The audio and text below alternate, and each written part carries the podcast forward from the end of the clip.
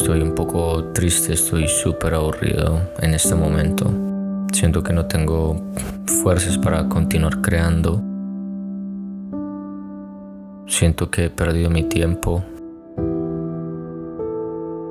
Me siento poco productivo. Las cosas no me están saliendo como yo quiero. Este fin de semana tuve un día muy difícil. Bueno, tuve un fin de semana difícil. Porque me dejé llevar por el contenido que estaba consumiendo. Eh, muchos de ustedes saben, si no, si no, pues de una vez les cuento, yo consumo un montón de horas de videos a diario todo el tiempo, todo el tiempo, todo el tiempo. Y creo que me excedí un poco al punto en el que inconscientemente me llegué a comparar con los creadores de ese contenido.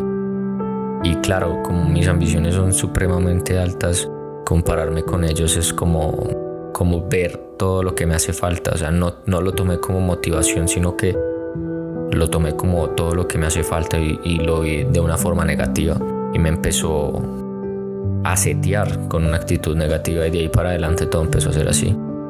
A pesar que hice una sesión de yoga, meditación, que escribí una carta antes de acostarme incluso, la mañana empezó productiva porque me levanté o arreglé el apartamento, hice desayuno, arreglé mi baño, hice un montón de cosas. Pero luego cuando me senté a trabajar empecé a sentir que mi mente me enviaba a seguir consumiendo ese contenido y a, y consumir y a consumir. Y no sé para dónde iba o para dónde voy con ello. Llegué un momento de sensibilidad. A veces cuando estoy así en este mood me dan muchísimas ganas de llorar incluso. Porque la gente no sabe todo el esfuerzo que hay detrás o las cosas que uno consume, las energías que uno consume, cuánto, las horas que uno implica educándose para ser cada día mejor. A veces ser tan enfocado como lo estoy siendo, resulta que estoy tan enfocado en estar desenfocado que tardo mucho en darme cuenta que estoy metido en esa negatividad. Tan pronto sentí que estaba quebrado, eh, conecté mi micrófono y quise contarles un poquito. Tuve una videollamada con mi novia, con Tefa, donde yo le explicaba. Nosotros ahorita que estamos en cuarentena pues tenemos videollamadas. Estamos intentando hacerlas diarias después del mediodía más o menos, media hora, una hora, con el fin de hacer como pues un como un sync, como, como vernos. El caso es que ahí nos contamos cómo van nuestras cosas, ella va súper bien, súper motivada con un montón de proyectos que ella tiene. Yo también tengo un montón de proyectos y también lo estoy haciendo bien, pero me quebré este fin de semana. Empecé el podcast, tres capítulos, pero estoy frustrado porque hay un montón de proyectos que quiero realizar. Tengo pues el canal de YouTube que casi en realidad no lo, no lo gestiono, pero está dentro de mis metas este año, mi podcast no quiero conseguir muchos más clientes, de hecho quiero retener los que ya tengo, sino que no sé por qué no soy agradecido con las cosas que, que, voy logrando. La, la gente lo ve, o sea, las demás personas lo ven, pero yo no lo veo. Yo todavía no lo veo como un gran progreso, que todavía me falta mucho cuando lo que llevo hasta ahora, si me comparo desde que empecé en el 2017, pues ha sido un montón. Entonces, nada muchachos, yo quería confesarles un poquito este quiebre porque yo sé que no soy el único que lo pasa, hay otros que lo pasarán a su propia manera. Bueno, no se me ocurren muchas cosas para contarles, solo quería contarles que me quebré, que, llegué al punto en el que mi cuerpo se estresó demasiado, me tiré al suelo, me arrodillé, miraba al techo, daba vueltas, no sabía. Estaba intentando interpretar qué estaba sintiendo.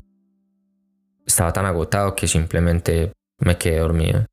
Me quedé dormido, luego desperté, desperté agotadísimo de como de haber soportado esas emociones, esas sensaciones. Me pasé para la cama. En la cama intenté dormirme, pero ya no fui capaz.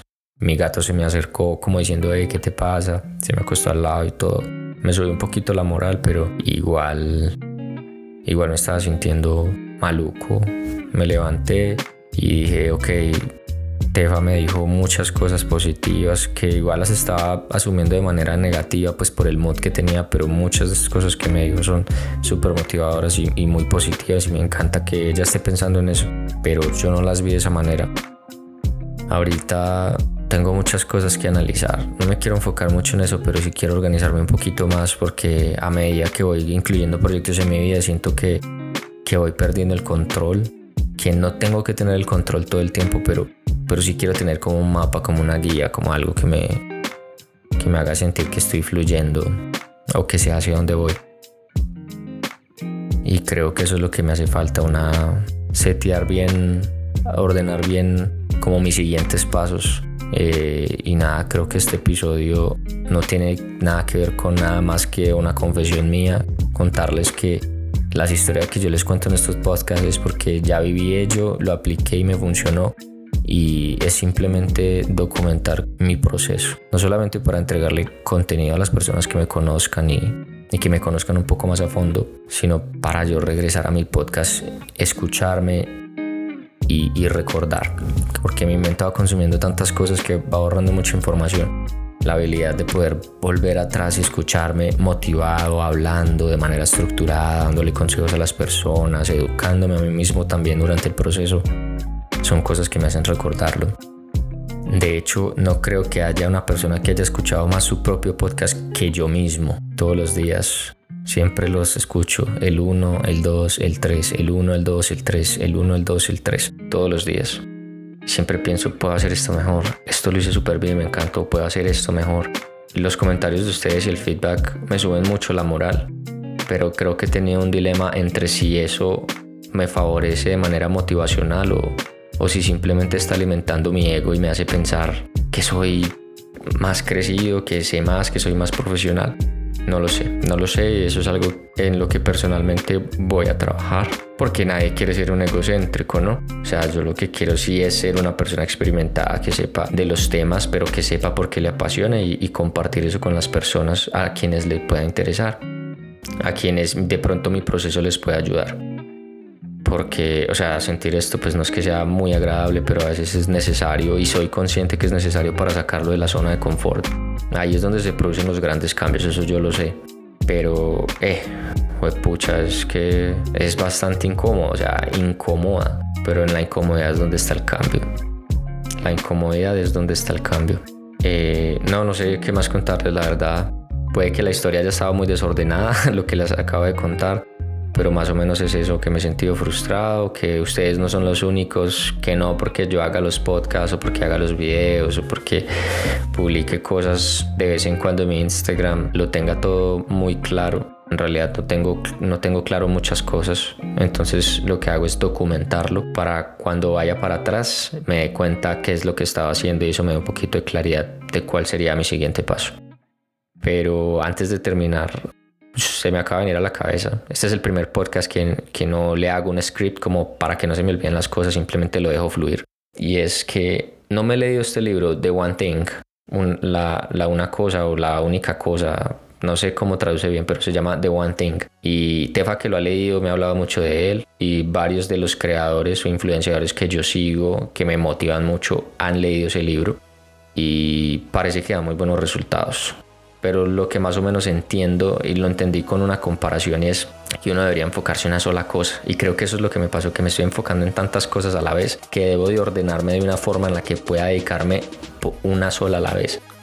Y que el momento que me dedique a eso sea solamente a esa actividad y no a pensar en todas. Es decir, puede que tenga el canal de YouTube, el podcast, proyectos, tenga un short film en camino, un cortometraje que, estoy pensando dedicarme. Es decir, si mañana voy a hacer podcast, dedicado solamente al podcast sin pensar en, fue pucha, llevo tantos días sin subir video o fue madre, no he escrito eh, el script o, las tomas de, del cortometraje. Entonces dedicarse a la única cosa.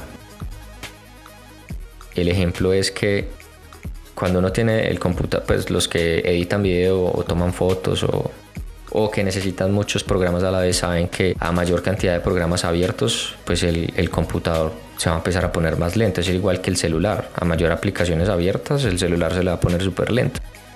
En cambio, si se dedica a la única cosa, es decir, de, dedíquese a un único programa, pues entonces usted va a tomar todas las ventajas del, del computador o el celular en ese software. Es decir, que va a ser mucho más rápido, mucho más efectivo y la experiencia va a ser mucho más cool. Y es, parece que el libro One Thing le enseña a uno eso con la vida. Dedíquese a una sola cosa. No quiere decir que no haga muchas otras cosas o que no tenga múltiples proyectos, sí los puede tener, pero es dedicarse uno por uno.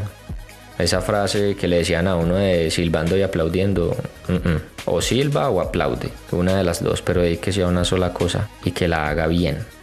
De ahí, yo soy mucho de frases, de ahí, de esa frase de zapatura tus zapatos. Un zapatero es buen zapatero porque solo lustra zapatos, no se pone a hacer otra cosa y por eso es muy buen zapatero. Entonces creo que de One Thing, tomarlo un poquito con más calma, un montón de cosas que de, valor que yo tengo en mi vida en este momento que, que, predico, pero que tengo que aplicar con más, con más disciplina, con más juicio.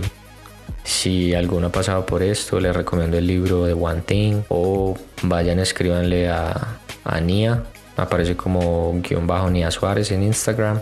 Ella ya se leyó el libro, eh, les puede dar un insight o un resumen de lo que puede ser. Igual lo pueden comprar por internet también si lo quieren leer. Eh, para quienes estén pasando por lo mismo que yo, también me pueden preguntar. Igual yo sigo en mi proceso, pero de pronto compartiendo nuestras experiencias podemos sacar eh, valor y ventaja al uno del otro y ayudarnos mutuamente. Creo que también me está afectando esto de la cuarentena, o sea, a pesar que medito, hago yoga, estoy intentando hacer ejercicio, me alimento, trato de ser productivo y me enfoco en mis tareas y tengo cosas que hacer de trabajo. Igualmente siento que la cuarentena me está afectando.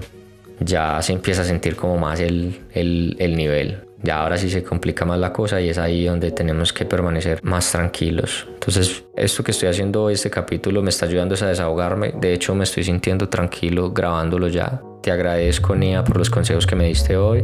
Agradezco a las personas que me escuchan y me dan feedback. Significan muchísimo. Nada, les deseo mucho amor, mucha tranquilidad.